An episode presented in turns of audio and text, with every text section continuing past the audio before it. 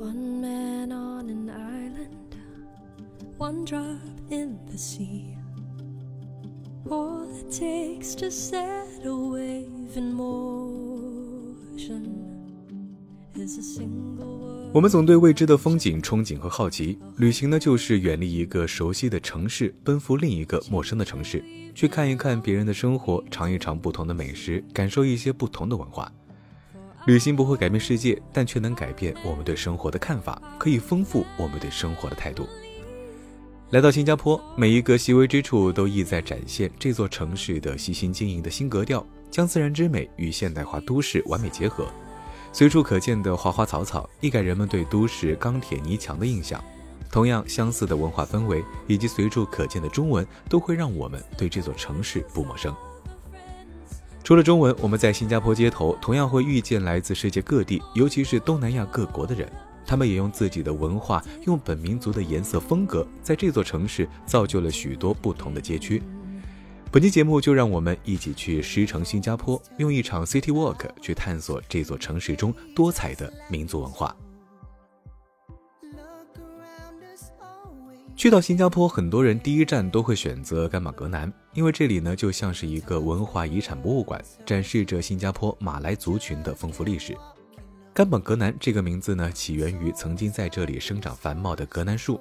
作为新加坡最古老的城区之一，每年伊斯兰教先知穆罕默德诞辰都在这里举行街头庆祝活动。来自岛国各地的伊斯兰教徒齐集甘达哈街，好像嘉年会般热闹。游客如果想进入寺庙参观，需要穿上长袖上衣和长裤长裙。在英国人来临之前，新加坡还在马来皇族的统治之下时，甘榜格南是马来皇室的活动中心。随后，阿拉伯人来此经商，慢慢的在这里聚居。如今，这里是当地回教徒的信仰中心，以苏丹回教堂为中心，周围聚集了各种商店和餐馆。苏丹回教堂是新加坡最大的回教堂，两座金黄色的大圆顶，加上四个对称的宣礼塔，以及周围许多的小亭和小塔，让整座教堂显得庄严肃穆。值得注意的是，它的穹顶底座，底座周围围绕了一圈由信徒献上的玻璃瓶底，散发着耀目的光芒，也为这里增添了更多的神圣气息。苏丹回教堂的历史最早可以追溯到1824年。当时呢，还是一座小宫殿。到了二十世纪初，新加坡已经成为了一个伊斯兰商业、文化和艺术中心。由于伊斯兰社区发展迅速，苏丹回教堂很快就变得太小。一九二四年，清真寺建立一百周年，批准了一项计划，建立一座新的清真寺。前回教堂有一座重叠金字塔形的屋顶，是典型的东南亚传统风格式的回教堂。而我们今时今日所见的尖塔和栏杆，是在回教堂百年庆典后重建时，由建筑师 Dennis Century 增添上去的。此后，苏丹回教堂自建成以来一直基本保持不变，只在二十世纪六十年代进行了维修。一九七五年三月十四日列为新加坡国家古迹。新加坡虽然国土面积狭小，但值得游览的景点却一点不少，景点间的距离也多在步行范围内。自然和都市完美结合的特征，使得新加坡既拥有热带雨林与海岛的自然风光，也不乏现代化都市的繁华和多彩。小印度是当地泰米尔人的族裔社区，犹如印度的缩影。一进入小印度，一股浓烈的辣椒和香料气味就会扑面而来。房屋五彩缤纷，各种最明艳的色彩在这里融合，在晴日的阳光里显得格外耀眼，定格在这异域风情的瞬间。在印度的几大重要节庆期间，小印度更是会被装点成金碧辉煌的神话世界，到处都是前来购物的人。石龙港路是小印度最主要的商业街，沿街有主角中心、小印度中心、石龙港广场和穆斯塔法中心。这一带有数座印度教寺庙和清真寺，如维拉马卡里拉曼庙、安古利亚回教堂、维达帕提亚卡亚曼新都庙等。如果你对印度文化很感兴趣，但是又还没去过印度，那来新加坡顺带体验一下印度文化，也不失为一个不错的选择。如果说甘榜格南和小印度分别代表了不同民族的传统文化，那么哈芝巷一定是你体验新加坡现代文化的一个宝藏去处。这里曾经是一条两旁伫立着战前房屋的空荡街道。但是随着大批本土设计师和年轻创业者的进驻，这条旧巷在他们的巧手之下重获新生。如今的哈芝巷就像是一个超饱和的文艺拍照圣地，墙上的涂鸦使得整个街道透露出艺术区的风格，吸引了很多游客拍照打卡。而且似乎这里的每家店铺都有自己的故事，精致而独特。你可以在这里找到古着服饰、限量出售的家居饰品等等，也能抽出时间在这儿慢慢的享受下午茶。在哈芝巷，你可以尽情享受旅途的时光。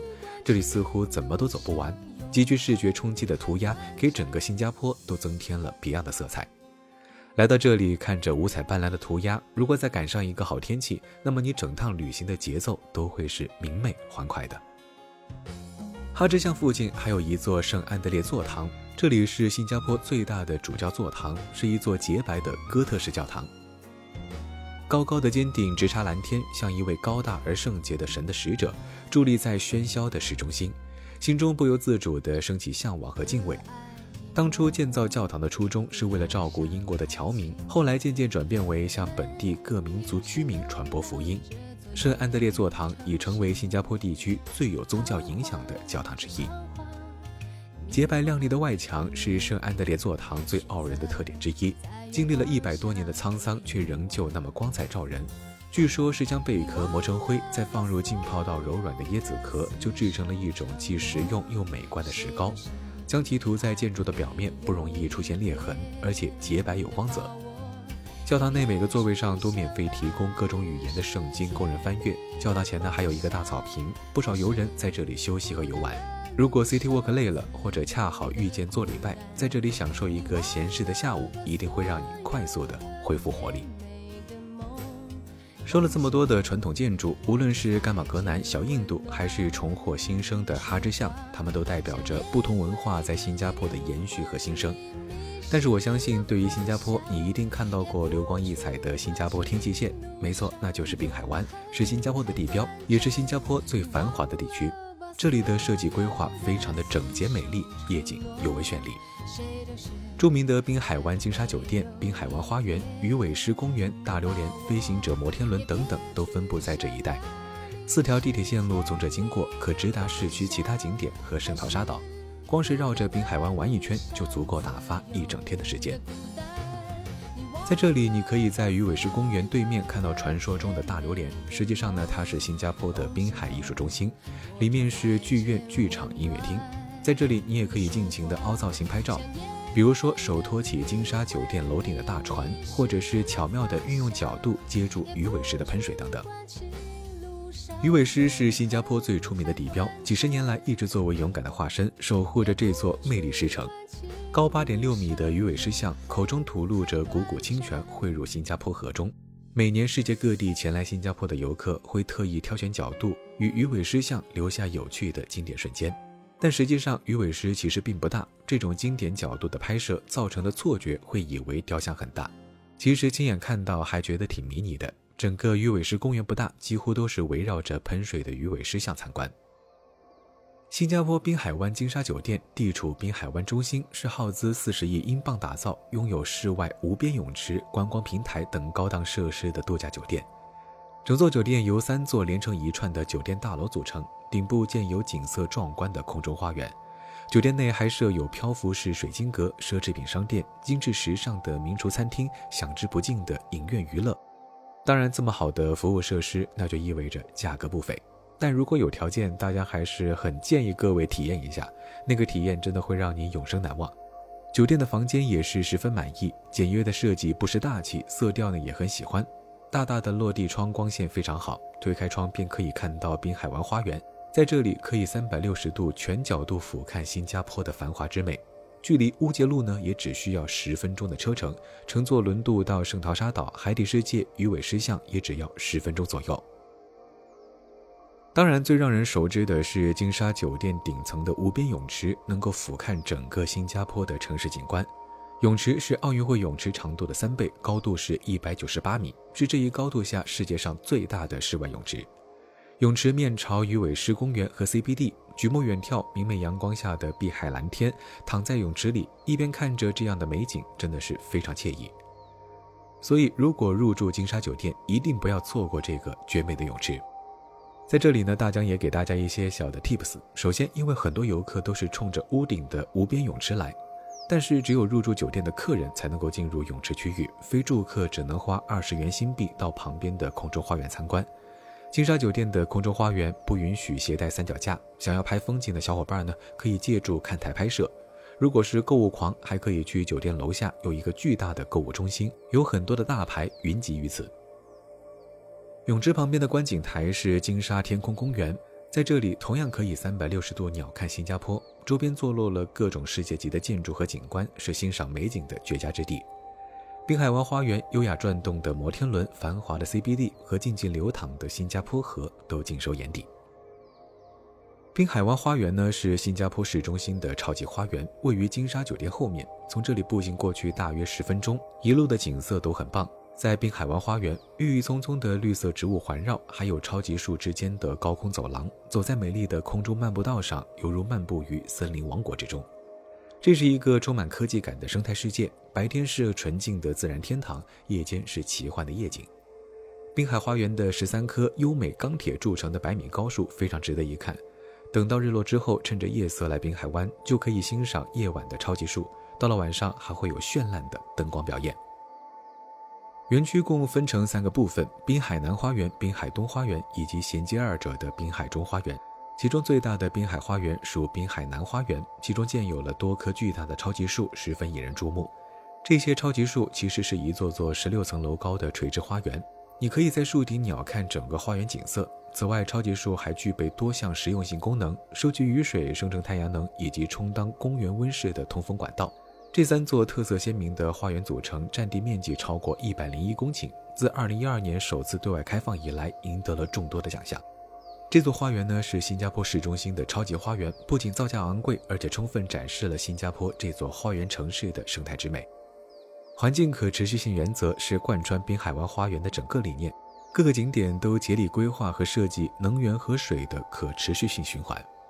从花园城市变为全球化花园中的城市，通过更多全面的整体性计划，提升室内的绿化和花卉景观，大幅提高新加坡居民的生活质量，也成为全球最耀眼的风景线。